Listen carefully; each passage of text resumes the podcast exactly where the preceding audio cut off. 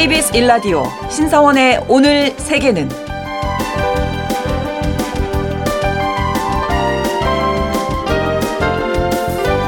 안녕하십니까 아나운서 신성원입니다. 2011년 3월 9일 일본 북동 해안에서는 규모 7.3의 지진이 발생했습니다.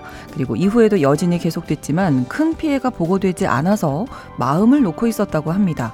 그런데 이틀 후에 일본 관측 사상 최대 규모 강도 9.0의 대지진이 발생했죠. 바로 동일본 대지진이었는데요. 그리고 12년 후 올해 첫날부터 일본에서는 강진이 발생했고 피해 규모가 점점 불어나고 있습니다. 게다가 이번에도 이 동일본 대지진 때처럼 더 큰 지진이 올 수 있다는 우려 역시 높아지고 있는 상황인데요.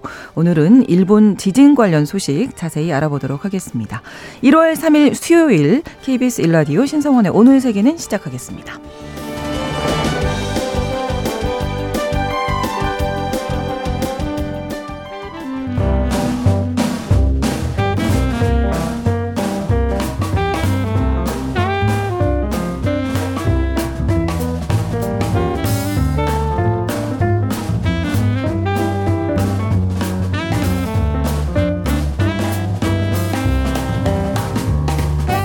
신성원의 오늘 세계는 청취자 여러분과 함께 소통하며 만들어갑니다.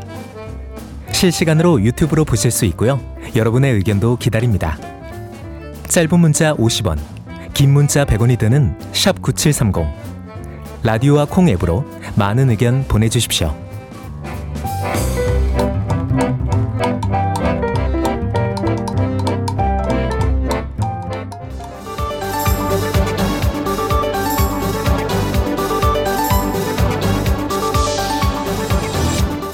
오늘 세계는 헤드라인 뉴스.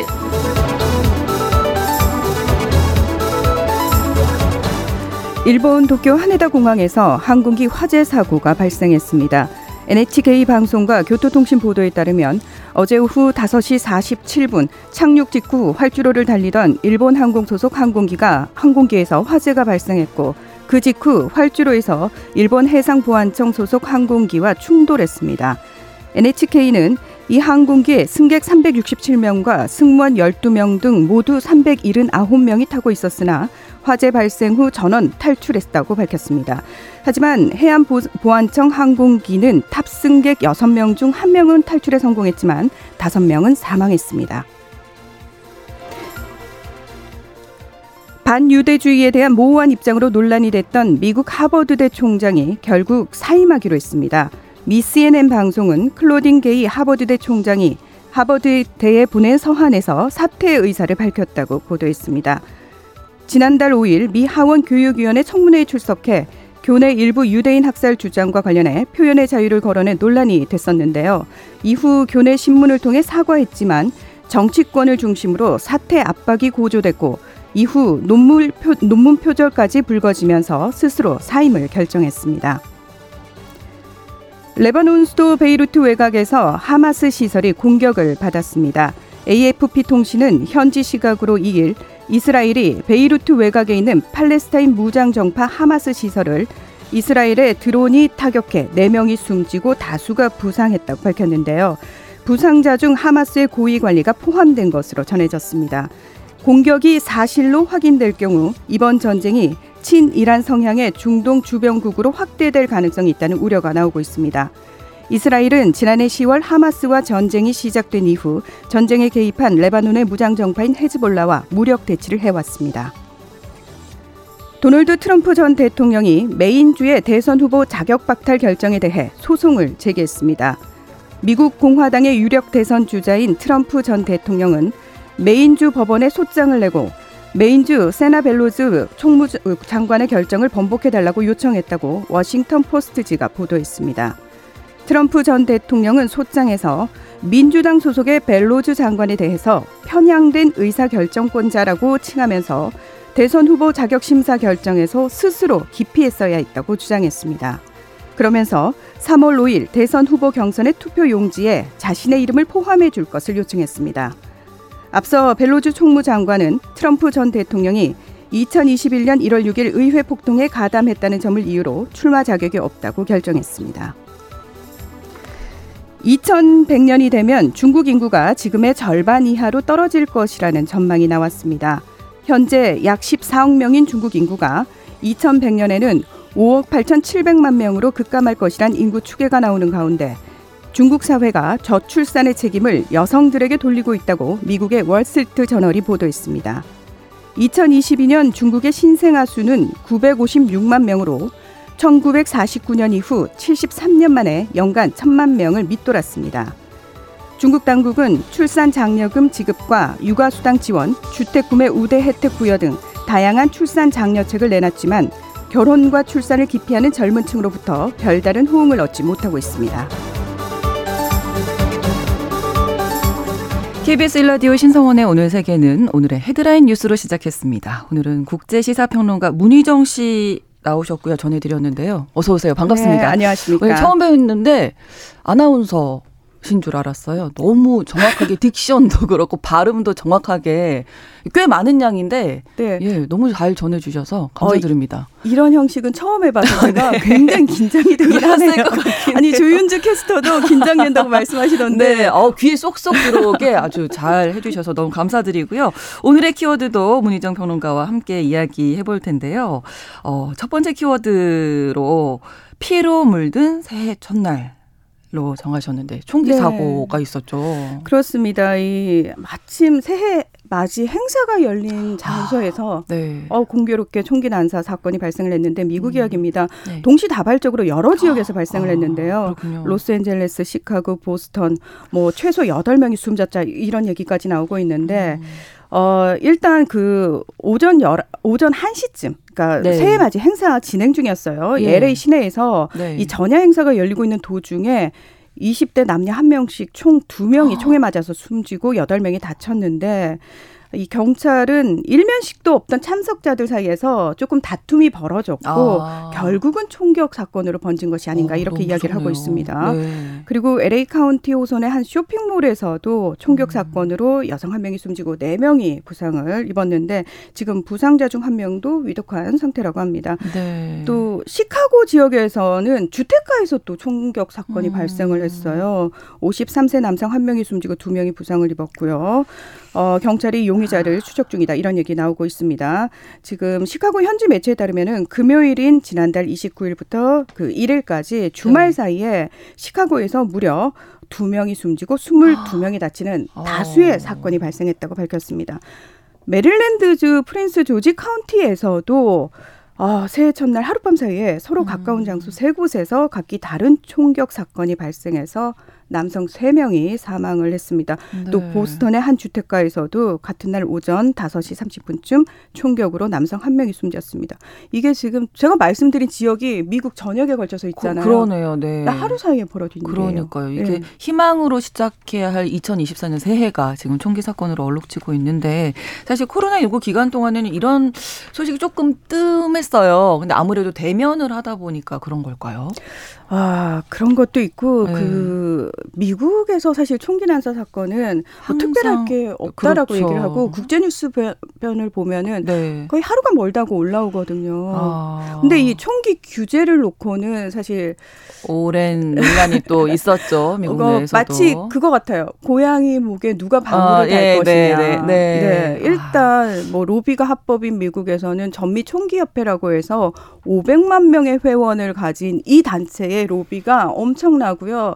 이 로비 의 이 로비 단체의 로비 자금을 받지 않은 정치인이 거의 드물죠. 그러니까 결정이 쉽지 않겠네요. 그렇죠. 네. 공화당도 그렇고 민주당도 네, 네, 그렇고 네. 예, 쉽지가 않습니다. 그렇습니다. 그, 이 정도면 근데 음. 하루에 이렇게 많은 사건이 벌어질 정도면 뭔가 이제는 뭐 지금 로비 자금이 문제가 아니라 대책이 나와야 하지 않겠습니까? 희생자가 너무 많잖아요. 그렇죠. 예. 어, 일단 지난해 집계된 걸 보니까 총 그 총기 난사 사건이 656건이에요. 그런데 이것마저도 아.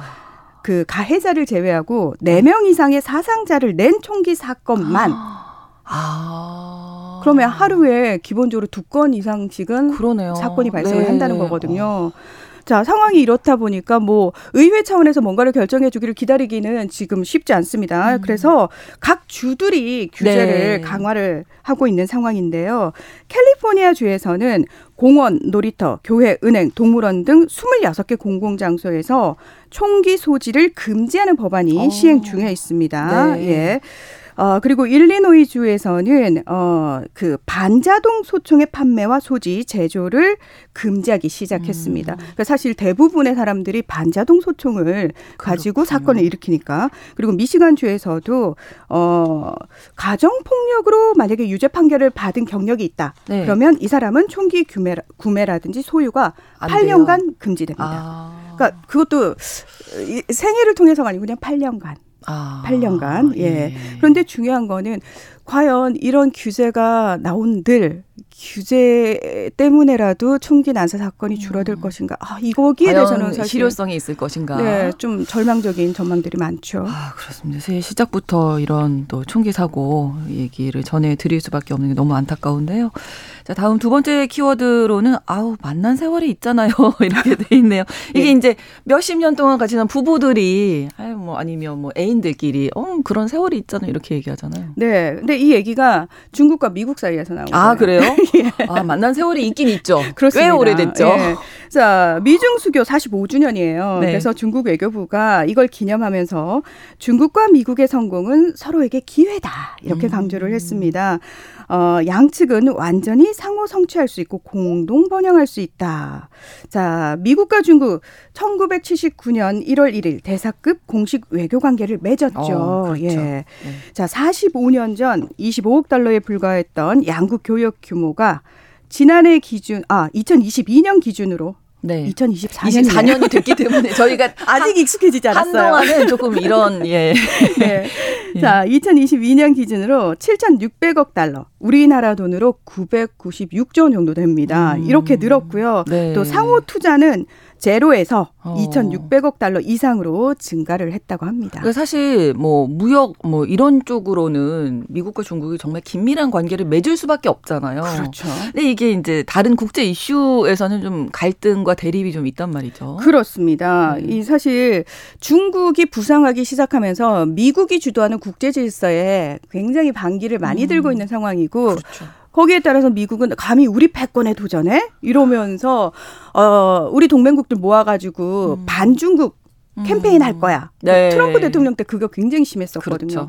바이든 행정부 들어서도 사실 그 기조가 크게 바뀌지는 않았어요. 그런데 중국은 이것과 관련해서 중국과 미국은 많은 국제 지역 이슈와 글로벌 문제에서 유익한 협력해 왔다. 음. 역사는 중미 관계 발전이 양국 그 인민의 복지를 증진하고 세계 평화와 안전을 촉진했음을 증명한다. 그리고 중국의 대미 정책은 요거 굉장히 중요해요. 왜냐하면 네. 중국이 일관되게 얘기하는 거거든요. 상호 존중, 음. 평화 공, 공존, 협력 상생으로 일관되고 명확하다. 네. 중미 관계의 역사에서 추출한 경험이자 양국이 서로 잘 지내는 길로 시대 발전 흐름과 공, 어, 양국 공동 이익에 부합한다 이렇게 전했는데 네. 중국이 하는 얘기는 우리는 늘 내정 간섭하지 말자라고 얘기하고 너네 나라 주권 인정해. 우린 그렇게 얘기해. 음. 그런데 이걸 늘 어기는 건 미국이야. 아. 예, 요런 의도인 거죠. 그렇죠. 네. 예, 아무튼 올 한 해 동안 또 미국과 중국 관계가 어떻게 될지 이것도 좀 지켜봐야 될 것 같아요. 그 두 나라가 자꾸 부딪히면은 그 주변국들. 야 너 누구 편이야? 그렇죠. 자꾸 자기 편 들라고 하거든요. 맞아요. 예, 그래서 다른 나라들이 힘듭니다. 그렇습니다. 좀 잘 정말 상호 존중하면서 잘 지냈으면 좋겠고요. 네. 자, 세 번째 키워드는 올 한 해도 좀 힘들 것 같아요. 인데 이게 모든 분들이 이제 아, 얘기하시는 게 아닐까. 이거 제 얘기인 줄 알았습니다. 저도요. 제가 이 얘기를 한 것 같은데.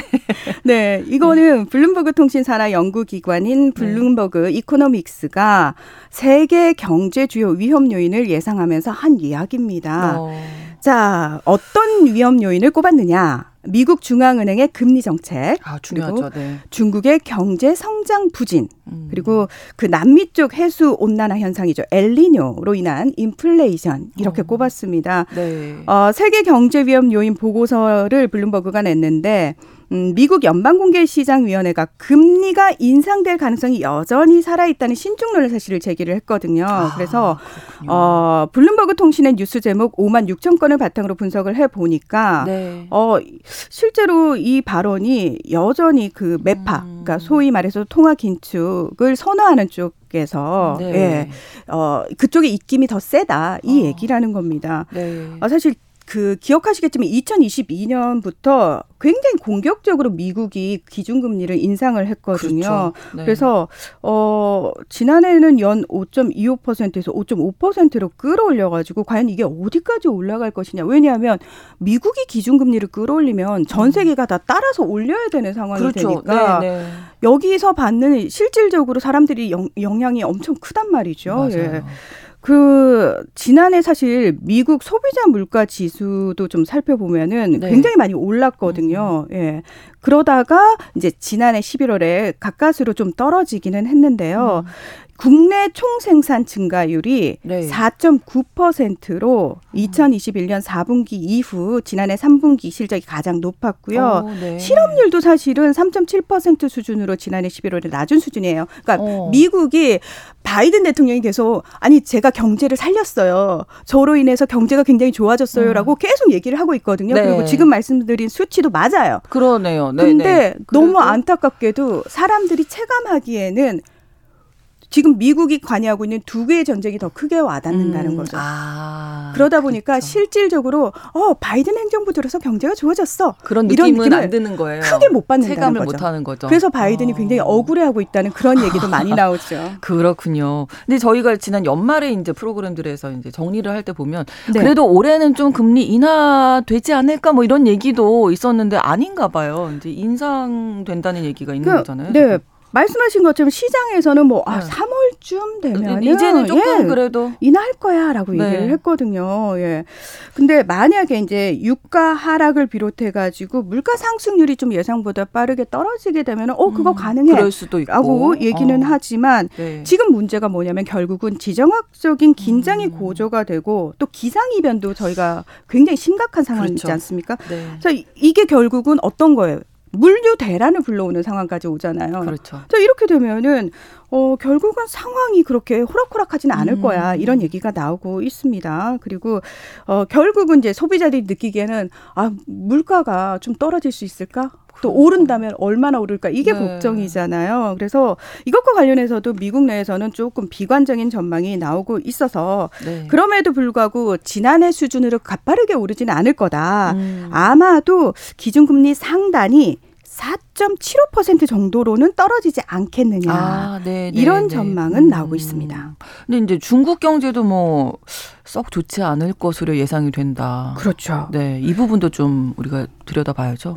중국이 지난해에 이어서 올해도 5% 안팎의 경제 성장률 목표치를 설정을 할 거다 이런 얘기가 나오고 있거든요. 네. 그런데 그거 아세요? 중국 그 경제 규모를 생각했을 때 연 몇 퍼센트 성장해야지 어 소위 그 손해를 안 보고 어, 좀 이- 살만한지 좀, 에, 평균적으로.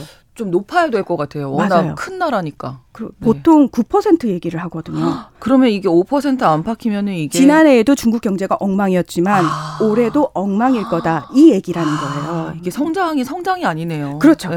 그러니까 성장을 하는 건데 분명히 플러스인데 네, 실질적으로 느끼기는. 마이너, 아, 마이너스라는 거죠. 그렇군요. 그래서 블룸버그 전문가들은 올해 중국 경제 성장률 전망치는 평균 4.5%예요. 그러니까 중국이 예상한 것보다 훨씬 낮춰서 낮네요. 예, 음. 잡았다라는 거죠. 지난해 중국이 경제를 살리기 위해서 부양책을 엄청 썼는데 네. 만약에 그 부양책을 올해도 계속 이어간다면 그래서 음. 올해 만약에 분기별로 우리나라 돈으로 45조 5천억 원씩 추가 지출을 하게 되면은 네. 어 2, 3분기쯤에는 뭐 성장률이 5%를 음. 넘어설 수도 있을 거야라고 얘기를 하는데 과연 중국 정부가 그 정도 재정적 여력이 있는지는 좀 봐야겠죠. 그렇습니다. 그리고 기후 변화 아까 말씀해 주셨는데 이제 뭐 우리가 너무 다 느끼고 있어요. 체감할 맞아요. 수 있는 건데 이런 기후 변화가 뭐 예상치 못한 일들 많이 발생합니다. 네, 이 그 블룸버그 보고서가 올해 상반기 강력한 엘니뇨가 이어질 거다. 네. 그러면서 원자재 가격 상승과 공급망의 혼란 을 초래해서 말 그대로 스태그플레이션, 고물가 속에서 두, 둔화를 부추길 수 있다. 이렇게 전망을 했습니다. 지금 미국과 유럽 지역 같은 경우에는 이 엘니뇨를 비롯한 기후 요인으로 물가가 0.2%포인트 정도 오르고요. 네. 그리고 인도 필리핀은 0.5%포인트, 아르헨티나와 브라질이 0.75%포인트 상승하는 등 개발도상국의 피해가 좀 더 크지 않겠느냐 이런 전망이 나오고 있습니다. 그리고 올해 세계 경제 성장률 지난해 3%보다 좀 낮은 2.7% 수준에 그칠 것으로 예상했습니다. 네, 아무튼 올해도 올 한해도 경제 사정이 그렇게 좋지는 않을 것이다가 대체적인 전망이네요. 그렇습니다. 이전 네. 세계적으로 지금 이런 상황이고요. 무엇보다 두 개의 큰 전쟁이 벌어지고 있으니까 전쟁 이, 그러죠. 이 전쟁이 사실은 빨리 마무리가 네. 되는 게 중요하거든요. 그리고 음. 홍해 물류 대란도 여전히 올해 지속될 거다 이런 얘기들 나오고 있는 상황이거든요. 음. 네. 그래서 쉽지 않을 것 같아요. 그러니까 뭐 우리나라와 뚝 떨어져 있는 그 나라들에서 벌어지는 일이 이게 무슨 상관이 있을까 싶지만 정말 네. 상관이 많습니다. 그래서 네, 네. 사실은 어, 이 프로그램이 너무 중요한 것 같아요. 네, 맞습니다. 저희가 또 이런 어, 어 소식들 네. 또 발빠르게 전해드리고 또 분석도 이렇게 해주시니까 그럼요. 많이 좀 공부가 될 것 같습니다. 오늘 오늘의 키워드 뭐 너무 상세하게 잘 소개를 해주셔서 여기까지만 듣고 또 다른 이야기들 전해드리도록 하지요. 어, KBS 일라디오 신성원의 오늘 세계는 일부 마무리하겠습니다. 헤드라인과 키워드 국제 시사평론가 문희정 씨가 상세하게 자세히 설명해 주셨습니다. 고맙습니다. 네, 고맙습니다. 2부에서 통신원 취재 수첩 계속 이어가고요. 11시 30 분부터 일부 지역에서 해당 지역 방송 보내드리겠습니다. 노래 한 곡 전해드리죠. 더 칼스의 드라이브 함께 듣겠습니다.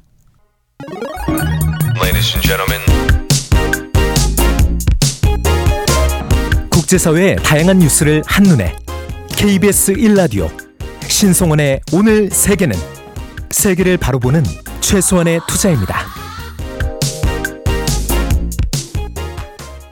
KBS 라디오 신성원의 오늘 세계는 2부 로드 맥퀸의 Seasons in the Sun으로 오늘 열었습니다. 오늘 세계는 청취자 여러분과 소통하며 만들어갑니다. 실시간으로 유튜브 통해서 생방송 보실 수 있고요. 여러분의 의견도 기다리고 있습니다. 짧은 문자 50원, 긴 문자 100원이 드는 샵 9730, 우물정 9730번으로 의견 보내실 수 있고요. 또 라디오 콩 앱으로도 많이 참여해 주시기 바랍니다.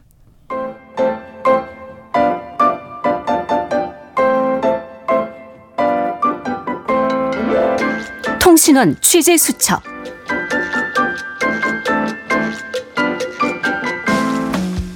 통신원 취재 수첩 오늘은 이 새해 첫날에 일본 이시가와현 노토반도에서 발생한 강진 피해 상황 자세히 좀 살펴보겠습니다. 일본 도쿄 김민정 통신원 연결합니다. 안녕하세요. 네, 안녕하세요. 도쿄의 김민정입니다. 네, 지금 이 현재 상황부터 좀 전해주시죠. 이 강진 발생한 이후에 오늘 새벽에도 또 강진이 있었다고요. 네, 그렇습니다. 교도통신 보도에 따르면 1월 1일 발생한 강진으로 현재까지 확인된 사망자가 57명이고 네. 건물이 무너지고 산사태가 일어나서 구조 활동이 계속되고 있는데 이 노토반도가 굉장히 좋은 반도인데 거기까지 가는 다리가 끊어져서 아, 지금 사망자가 아. 더 늘어날 것으로 보이고 있습니다. 네. 지진 발생 후 3일이 지났지만 아직까지 건물 등에 깔려 있는 사람들이 있는데 지금 구조 활동이 쉽지 않아서 피해 정황 자체가 파악이 되지 않고 있고요. 네. 마인츠 신문을 보면 이시카와현 스즈시의 건물은 90%가 붕괴가 됐다고 합니다.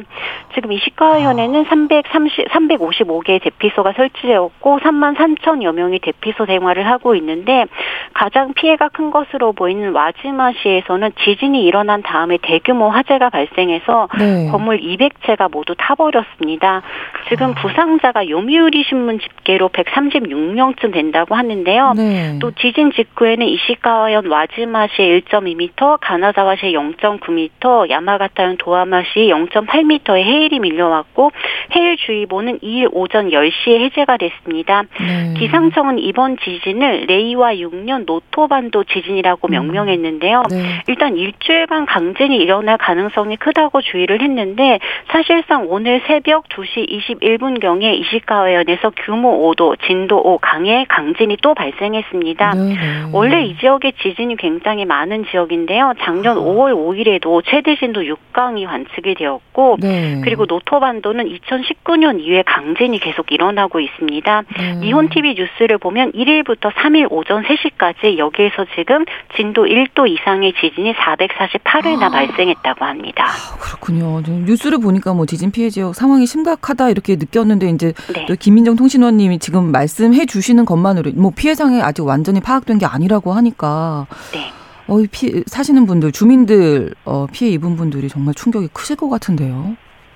지금 터전에 잃어버리셨잖아요. 네, 그렇습니다. 정말 신문이나 뭐 뉴스 저는 도쿄에 있기 때문에 네. 도쿄는 3도였기 때문에 뭐 저희 집은 아직 트리가 설치되어 있는데 트리가 약간 흔들리는 정도였어서 아, 참을 수가 있었지만 아, 네. 이게 제가 도쿄에서 동일본 대지질 때 5도였을 때는 저희 집에는 냉장고가 쓰러지고 아. 막 시계가 떨어지는데 여기가 지금 7도였기 때문에 얼마나 큰 아. 피해인지 정말 집이 다 무너지는 그러니까요. 그런 피해였고요. 네. 진짜 신문이나 이런 것을 보면 회의를 다 집안까지 들어와서 아. 한 남성은 아직도 손발이 떨린다. 있다라고 대답을 하고 음. 있고 길거리에 있던 남성은 길이 두부처럼 휘어졌다라고 말하고 있는데 우리가 정말 두부처럼 길들이 막 끊어지고 휘어진 것을 영상으로 볼 수가 있고요. 네. 또 정말 집들이 다 90%나 무너진 그런 곳들은 음. 집 앞에 이제 망연자실하게 서 있는 그런 사람들의 모습이 보도되고 있습니다. 네. 7층짜리 건물은 아예 완전히 쓰러져 버렸고 일본은 나무로 집을 짓다 보니까 그렇죠. 집이 다 지붕부터 완전히 내려앉아서 거기에 이제 사람들이 많이 깔려 있는 모습들이 보도가 되고 있고요. 음. 스즈시는 해일로 인해서 항구에서 100m 지점까지가 침수돼서 집들이 거의 다 물에 잠겨 있습니다. 네. 뭐 지진 직후에 뭐 혼자 사는데 가구에 다리가 끼어서 음, 있다라고 아, 해서 집 주소를 이제 SOS로 올리는 사람이 있는가 하면 음. 또 안타깝게도 뭐 조선인이 우물에 독을 넣고 다닌다 지진이 나면 외국인 절도단이 나타난 등의 유언 비어들이 SNS에 난무했는데 네. 저는 여기 살고 있는 교민이기 때문에 사실상 지진도 굉장히 무섭지만 이런 유언 비어 때문에 외국인들이 굉장히 그 음. 상처를 받고 혹시나 무슨 일이 생기지 않을까라는 네, 것도 굉장히 네. 무서운 일 중에 하나고요. 네. 가짜 정보가 너무 많다 보니까 마이치 신문은 구 X, X 그 트위터에 재개시 기능을 통해서 광고 수요를 얻으려는 꼼수다라고 아. 지적을 하고 있고 네. 기시다 총리도 이런 것들이 굉장히 이제 좋지 않은 뭐 가짜 정보다라면서 아. 주의를 해야 한다라는 그런 발표를 했을 정도입니다. 자연재해로 모두가 지금 시름에 잠겨 있는 상황인데 이런 일은 진짜 좀 없었으면 좋겠습니다. 게다가 어제는 또 이 지진 피해지로 가려던 해상보안청 비행기 사고가 있었거든요. 그렇습니다. 이제 지금 사실상 1월 1일부터 일본의 아. 방송들이 계속 지진 지금 특별 방송을 하고 있는데 네. 특별 방송을 하던 중에 갑자기 오후 5시 40분경에 네. 하네다 공항 홍살줄에 불에서 완전히 타고 있는 일본 항공 비행기가 아. 이제 다리를 내리지 못하고 동체 착륙을 하는 모습이 그냥 그대로 다 보도가 됐는데요. 네. 교도통신에 따르면 이 활주로에는 이륙을 하다, 하려던 날아가려던 해상보안청이 항공기가 기대를 기다하고 있었고 음. 그주에 활주로에 이제 홋카이도 신치토세 공항에서 날아와서 착륙을 하던 일본 항공 비행기가 내려오면서 두 비행기가 그냥 아. 부딪혔고 그 자리에서 해상 보안청의 비행기가 폭파해서 탑승자 6명 중 5명이 숨졌습니다. 다행히도 일본 항공에 타고 있던 승무원과 이제 승객 379명은 모두 전원이 탈출했는데 네. 굉장히 빠른 시간에 탈출을 해서 부상은. 뭐 14명에서 17명 정도 부상을 입은 어. 것으로 보인다라는 보도가 나와 있습니다. 네. 불타는 비행기에서 거의 90초 만에 전원이 탈출하는 기적적인 와, 상황이 연출되었다라는 보도. 네. 네. 그렇습니다. 이제 완전히 90초는 아니고 그것보다는 훨씬 많이 걸린 것으로 보이는데 굉장히 빠르게 예. 행동을 했다라는 보도가 나와 있습니다. 네. 도쿄 소방청에 따르면 일본 항공 비행기가 5시 47분에 착륙하면서 불에 붙었는데 결국에는 오늘 새벽 2시 15분경에 진화가 되었다고 합니다. 어. 게다가 해상보안청 비행기가 사실은 지진이 일어난 노토반도에 지온 물자를 수송하려다가 이렇게 변을 당했는데요. 아, 지진으로 인해서 지진 피해자 가려다가 음. 이렇게 큰 사고를 당한 것이기 때문에 이 해상보안청의 직원들을 위해 추모를 하는 목소리가 현재 굉장히 높은 상황입니다. 네, 너무나 안타깝습니다. 지진 뭐 사실은 지금 여진이 계속되고 있기 때문에 상황이 끝난 게 아니잖아요. 네. 어, 긴장을 늦추면 안 될 것 같고 특히 해안가에서 많이 주의를 하셔야 될 것 같습니다. 일본 도쿄 김민정 통신원이었습니다. 오늘 고맙습니다. 네, 감사합니다. 네.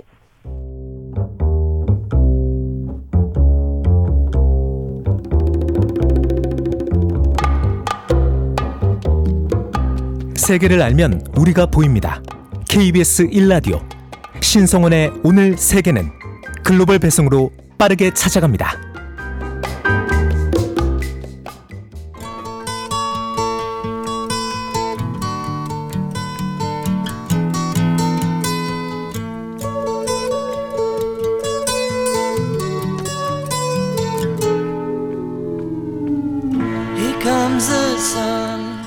앞서 전해드린 통신원 취재 수첩에 이어서 글로벌 이슈에서도 일본 노토반도 강진 관련 소식을 더 심층적으로 알아보도록 하겠습니다.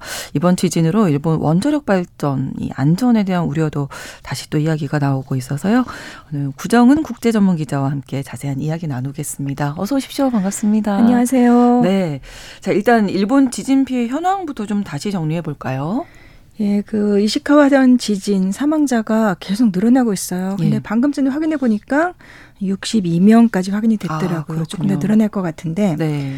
이 지진 피해가 제일 컸던 곳이 와지마라는 도시거든요. 와지마. 근데 네. 거기서는 지진 다음에 불이 나서 24시간 넘게 화재가 지속됐었는데 오늘은 또 호우 경보가 내려졌더라고요. 아. 그래서 산사태 위험 같은 거 얘기 나오고 있고 그리고 이웃한 니가타에서는 집안이 침하돼서 네. 이 도로가 꺼지고 진흙탕 물이 솟아오르는데 이거를 액상화 현상이라고 불러요. 땅이 물러지는 거죠. 아. 이것도 역시 건물 추가 피해 같은 게 우려되는 상황이고 그렇죠. 어, 경제산업성 발표 보니까 이시가와현 그리고 니가타현에서 한 3만 3천 가구가 지진 뒤에 정전이 발생했는데 음. 이게 그 호쿠리쿠 전력이라는 회사에서 이 일대에 전력과 발전사나 원전 같은 걸 다 맡아서 하고 있어요. 네. 근데 여기에 석탄 화력 발전소 일부가 정지된 거예요. 뭐또 어떤 음. 곳에서는 생산 전력 생산량이 줄어들고 뭐 후쿠야마현에서는 뭐 단수가 일어났다 이런 네. 얘기도 있고 그러니까 이재민들이 너무 힘들 것 같아요. 그러니까요. 예, 또 어제 그 한해다 사고 방금 통신원께서 전해 주셨는데 음. 이제 여객기에서는 뭐 전원이 탈출해서 그래도 이렇게 안 좋은 재난 소식 중에 좀 희망을 주는 네. 거라서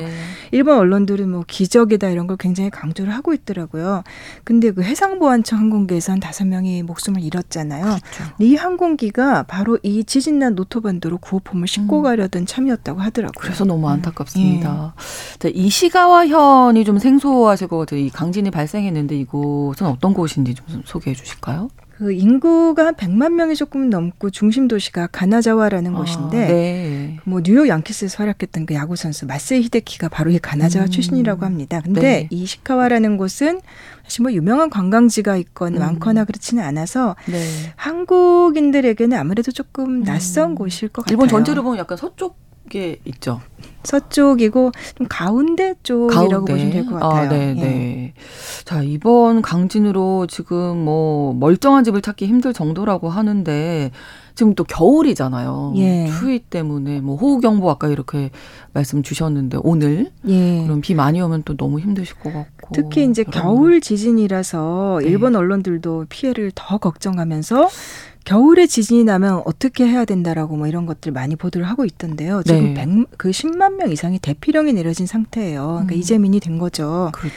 근데 일본 내각부가 예전에 냈던 자료가 있는데 네. 이게 지진이 나고 특히 겨울에 쓰나미가 오거나 이렇게 되면은 음. 지진이 직접적인 피해가 아니더라도 저체온증으로 인한 사망자가 굉장히 늘어날 수 있다는 거예요. 네. 그래서 뭐 특히 해저 지진, 그 일본 해구에서 지진이 나면은 만약에 그런 일이 있으면 안 되겠지만 네. 그렇게 되면 뭐 최대 4만 2천 명. 그다음에 아. 또 지시마 해구라고 불리는 곳이 있어요. 네. 여기가 쿠릴 캄차카 해구라고 나는데 북쪽이에요. 네. 이런 데서 지진이 나면은 뭐 최대 2만 2천 명이 저체온증 중으로 목숨을 잃을 수도 있다 이런 경고를 한 적이 있었어요. 아. 뭐 이번 지진은 그 정도로 대규모는 아니지만은 피란처에서 쓰러지는 고령자들이 계속 나오고 있다 그러고 네. 이게 사실 구출돼도 저체온증 위험은 계속 있다고 그, 하더라고요. 네. 이게 저체온증이라는 게 몸의 중심부의 체온이 35도 이하로 내려가는 상태를 음. 말한다고 하는데 네. 몸이 젖으면 체온이 그러니까 너다 너댓배는 빨리 떨어진다고 그렇겠죠. 해요. 그렇게 네. 되면 이제 의식이 흐려지고 뭐 심하면 사망할 수도 있다는 겁니다.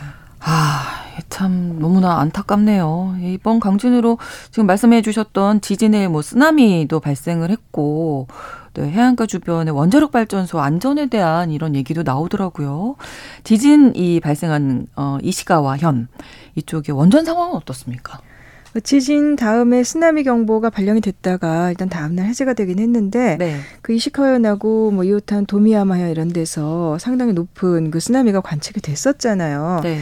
근데 이시카와현의 시가라는 곳에 호쿠리쿠 전력이 운영하는 시가 원전이 있습니다. 아, 원자로 있군요. 두 개가 있는데 네. 둘다 가동을 중단했었는데 NHK 보도를 보니까 외부로부터 전기 공급하는데 좀 이상이 생겼고 뭐 변압기 배관이 파손돼서 기름이 노출됐다더라라는 얘기가 있었고요. 음. 이제 비상용 디젤 발전기 연료가 일주일분은 확보돼 있기 때문에 큰 이상은 없다라고 원전 측에서는 밝히고 있죠. 네, 그좀 음. 걱정이 되지. 예, 이 회사 쪽에서는 네. 뭐 지진 때문에 그 해결료 저장해 놓은 이 사용 해결료 냉각불 우리 후쿠시마 때도 많이 들었었잖아요. 그러니까요. 네. 이 냉각이 30분 정도 중단은 됐는데 금방 복구가 됐다. 냉각에 문제가 없다라고 발표를 했습니다. 음. 근데 그렇지만은 연료풀에 있던 물이 이제 바닥으로 넘쳐난 사실이 또 확인이 음. 돼서 불안감이 커졌는데 네. 이 당연히 이 물은 그 방사성 물질에 오염된 상태예요. 아무래도. 예. 그렇죠. 근데 회사 쪽의 발표는 1호기, 2호기 합쳐서 400리터 정도밖에 안 나왔다. 건물 밖에는 영향을 미치지 않았다고 주장하지만 음. 어쨌든 불안감은 커질 수밖에 없는 거죠. 그리고 그렇죠. 2호탄 그 니, 니가타현에 이 카시와자키 카리와라는 아주 큰 원전이 있어요. 근데 여기 이제 도쿄 전력이 운영하는데 뭐 이상 여부를 아. 확인하고 있다라고 했거든요. 이 네. 도쿄 전력이 바로 그 2011년 사고가 그렇죠. 났던 후쿠시마 원전 네. 운영 사고 계속해서 불안이 커지는 거죠. 음, 원전이 없었으면 했는데 있었고. 네. 네. 발표는 아무 문제 없다라고 발표가 됐지만 여전히 의문점이 좀 남아 있고 사실 2011년 동일본 대지진 발생한 이후에 우리가 이런 얘기를 워낙 많이 나눴었잖아요. 예, 경각심이 높아진 상황이라서 그런 것 같은데 일단 일본 정부에서 원전 줄이겠다 이렇게 방침을 정하긴 했었는데 아베 정권 때 이 방침이 뒤집힌 거라고요. 그 일본 원자력 산업협회 자료를 보니까 예. 작년 말 기준으로 2023년 말 현재 가동 중인 원자로가 33기가 있어요. 근데 음. 연식으로 보면은 30년이 넘은 게 21예요. 아. 근데 그 그때도 후쿠시마 사고 때도 이 후쿠시마 사고 한 달 전에 기존 원장의 수명을 연장하겠다 그런 방침을 발표했었거든요. 아. 그래서 사고가 난 다음에 좀 논란이 컸었어요. 네, 2011년 대지진 다음에 어쨌든 줄이긴 많이 줄였어요. 그래서 음. 폐로 처리한 게 뭐 22개나 됐었고. 네. 근데 그 다음에 또 한 9개 정도를 네. 그 신규 건설 중이거나 혹은 계획을 하고 있어요. 아, 그래요? 예, 근데 동일본 어. 대지진 다음에 잠깐 일본 민주당 정권이 들었었을 때 반원전 쪽으로 가닥을 잡았는데 네. 아베 신조 정권 때 좀 많이 뒤집었습니다. 음. 근데 이번 지진 뒤에도 그 앞서 말씀드렸듯이 일부 원자로는 뭐 고장이 확인되고 가동 중단됐는데도 일본 정부 당국, 그러니까 원자력 규제청 쪽에서는 이 지진의 영향을 받은 이시카와 후쿠이, 니가타 현에 지금 여섯 개 원전이 있고 음. 뭐열 몇 개 이제 원자로들이 있는데 네. 전부 이상은 확인되지 않았다라고 발표를 하니까 그러면 배관이 노출 기름이 노출되고 좀 사고가 나고 한 것들 이것들은 이상이 아닌가라는 좀 그런 의문도 생기더라고요. 그렇죠. 그것도 어떻게 보면 이상인 예. 건데 예. 예. 이제 안심시키기 위해서 이런 얘기를 하지 않았을까 싶은데 사실 원전이 이제 더 위험한 게 거의 바닷가에 건설을 하더라고요. 그 냉각수가 필요하고 또 주민이 적어야 되잖아요. 그렇죠. 그래서 뭐 한국이나 일본이나 전부 다른 나라들도 마찬가지고 네, 네. 대체로 다 바닷가에 있어요. 음. 제가 일본 자원에너지청 지도를 찾아보니까 네. 이 한국과 반대편, 그러니까 태평양 쪽을 향해서 나 있는 원자로가 22개로 많기는 해요. 근데 음. 제일 많이 몰려 있었던 게 바로 후쿠시마였던 후쿠시마 거예요. 네. 네. 그쪽은 많이 가동이 중단돼서 지금 한 6개 정도만 돌아가요. 네. 근데 한국과 마주보는 쪽에도 많이 있어요. 근데 홋카이도 뭐 이런 데 빼고 이번 지진으로 그 점검 들어간 도쿄 전력이 원자로 7개 운영하고 있고 네. 그다음에 그 이시카와 현에 그 호쿠리쿠 전력이 운영하는 1, 2호기 있고 음. 근데 또 여기 근처에 그 교토 북쪽에 호쿠이현의 와카사만이라고 부르는 지역이 있습니다. 바닷가에. 네. 여기 8개 원자로가 오, 여기 많네요. 네, 집중돼 있는데 이 와카사만이라는 곳이 뭐 확인해 보니까 울릉도하고 하면 거리가 한 1,400km 거리인데 아, 여기가 16세기에 덴쇼 지진이라는 큰 지진과 쓰나미 기록이 있는 곳이에요. 아. 그래서 이전부터 일본 내에서도 지진이 있었던 기록이 있는데 짓느냐서 논란이 많았는데 아. 이번 지진 다음에 다시 또 논란이 벌어질 것 같습니다. 네. 아, 아무튼 좀 여러 가지 또 생각이 들 수밖에 없는데 역사적으로 보니까 사실 일본이 어떻게 보면 세계에서 유일하게 이 핵무기 피해를 입은 나라인데 그렇죠.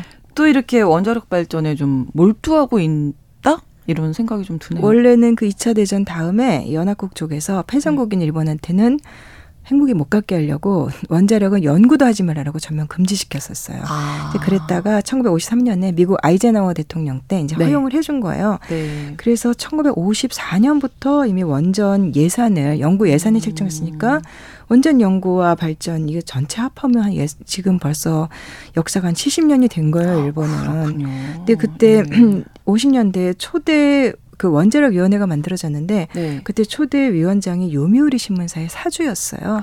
그래서 아. 이 사람이 그 쇼리키 마스타로라고 아. 과학기술청 초대 장관도 했고 원전 도입에 앞장서서 뭐 일본에서는 원자력의 아버지 그러기도 네. 하고 뭐 이 사람이 그게 영향력 확대한 뒤에는 뭐 CIA의 개입이 있었다. 뭐 항상 이런 얘기 있잖아요. 네. CIA가 이 얘기도 있어요. 그래서 네. 처음 원전 가동된 게 63년인데 아. 이때 발전 시작된 날이 10월 26일이었는데 이날은 뭐 일본은 원자력의 날 이렇게 지정해서 아. 기념 경험도 하고 그렇군요. 그다음에 73년부터 이제 원자력을 국가 전략적인 우선순위다 이렇게 음. 못을 박았고 그 다음부터는 아예 뭐 법으로 원전 지을 때마다 보조금을 지급하면서 이 전력회사들을 키워왔던 거죠. 그렇군요. 음. 그러니까 어, 일본 전체적으로 전력 생산 부분에 있어서 원전 핵발전이 차지하는 비중이 어느 정도라고 좀 보면 될까요? 그 후쿠시마 원전 사고 이전까지는 한 30%그 음. 정도니까 굉장히 비중이 높은 나라 중에 하나였어요. 네. 그런데 그 사고 이전에는 원래 2017년까지 이거를 40%로 더 끌어올리겠다라고 음. 했었거든요. 네. 그랬는데 덜커덕 사고가 났던 거죠. 아. 그래서 그 다음에는 이제 발전량에서 차지하는 비중이 많이 줄어들었어요. 실제로 음. 지금은. 그래서 발전 부문 구성을 보면은 이게 화석연료 비중이 그래서 역시 높습니다. 뭐 네. 천연가스가 한 40% 정도 되고 석탄이 또 30% 넘고 네. 이렇게 대부분을 차지하고 네. 그다음에 뭐 석유, 수력 같은 게 있고 그다음에 뭐 태양광, 바이오 에너지 이런 게 그러니까 재생 가능 에너지가 그러니까 한 20% 수력 포함해서 그 정도 돼요. 아, 그리고 나머지 뭐 4%, 5% 그다음에 또 많이 잡는 데서는 7% 정도를 원전으로 생산한다 이렇게 잡고 있더라고요. 네. 근데 이게 이거를 2030년까지 다시 핵발전 비중을 20% 이상으로 끌어올리겠다. 이렇게 오. 일본 정부가 가닥을 잡았었어요. 네. 그래서 후쿠시마 사고 나서 몇 년도 안 된, 2015년부터 가동을 중단했던 원자로 한 11기 정도를 재가동했고 지금 재가동 승인 절차를 밟고 있는 것도 16개. 그러니까 굉장히 많아요. 가동 어, 준비하고 그러네요. 있는 게. 예. 근데 이게 참 그런 게 후쿠시마 사고 뒤에 원전 규제를 강화했거든요. 그때 한동안. 네. 근데 그러면서 연식을 설정을 했어요. 그러니까 아. 원칙적으로는 원자로 40년까지 쓸 수 있다. 네. 그런데 최대 60년까지 운전할 수 있다. 이렇게 설정을 해놨는데 지금 세어보니까 40년이 넘은 게한네개 정도가 있어요. 네. 그런데 2022년에 40년 넘어 원전도 폐로 하지 않고 심사를 해서 통과하면 가동할 수 있게 바꿨고 이제 그게 재작년이죠. 다 허용을 하겠다 네. 이렇게 보이는. 그런데 작년 9월 달에는 더 바꿨어요. 음. 60년 이상 된 원전도 가동할 수 있, 완전하면 가동할 수 있는 거 아니냐라면서 전기사업법을 이제 개정하겠다. 그래서 강요회에서 의결을 했는데 요거를 그래서 2025년부터는 음. 그 60년 된 것도 할 수 있게 하겠다라고 했는데 모르죠. 이번 지진 난 다음에 그러니까요. 좀 규제 강화가 어, 있을지. 예, 워낙 강진이 지금 계속되고 있어서 예. 정치권 움직임 없었 어떻습니까? 지진 이후에. 뭐 기시다 총리 원래 4일 새해 행사로 원래 이세 신궁이라는 건 해마다 참배하는데 총리들이 계획을 음. 취소했고 뭐 특별 피해 피해 대책본부 이끌면서 지진 피해 복구에 전념하겠다라고 했는데요. 지금 기시다 총리가 좋은 상황이 아니죠. 뭐 네, 정권 지지율 그렇죠. 30% 이하, 이하로 음. 떨어졌고 또 최근에 정치 자금 자민당 스캔들도 있었고 그런데 네. 그래서 일본 언론들 사이에서는 뭐 총리 교체 시나리오 여러 가지 거론된 상황이었고 원래는 이달 중에 브라질 등 남미 순방을 갈 예정이었습니다. 네. 근데 이제 비자금 스캔들 때문에 그 미룰 수도 있다라는 얘기가 나왔는데 지진 대응 때문에 또 앞으로 일본 정계에 음. 어떤 영향을 미칠지 좀 우리도 관심 갖고 지켜봐야 될 것 같습니다. 그렇습니다. 글로벌 이슈 오늘 일본 지진 상황 또 원자력 발전소 안전 상황 어, 점검해봤습니다. 구정은 국제전문기자와 함께했습니다. 고맙습니다. 감사합니다. 어, 끝곡으로 이매진 드래곤스의 빌리버 전해드리면서 신성원의 오늘 세계는 마치겠습니다. 저는 내일 다시 뵙겠습니다. 고맙습니다.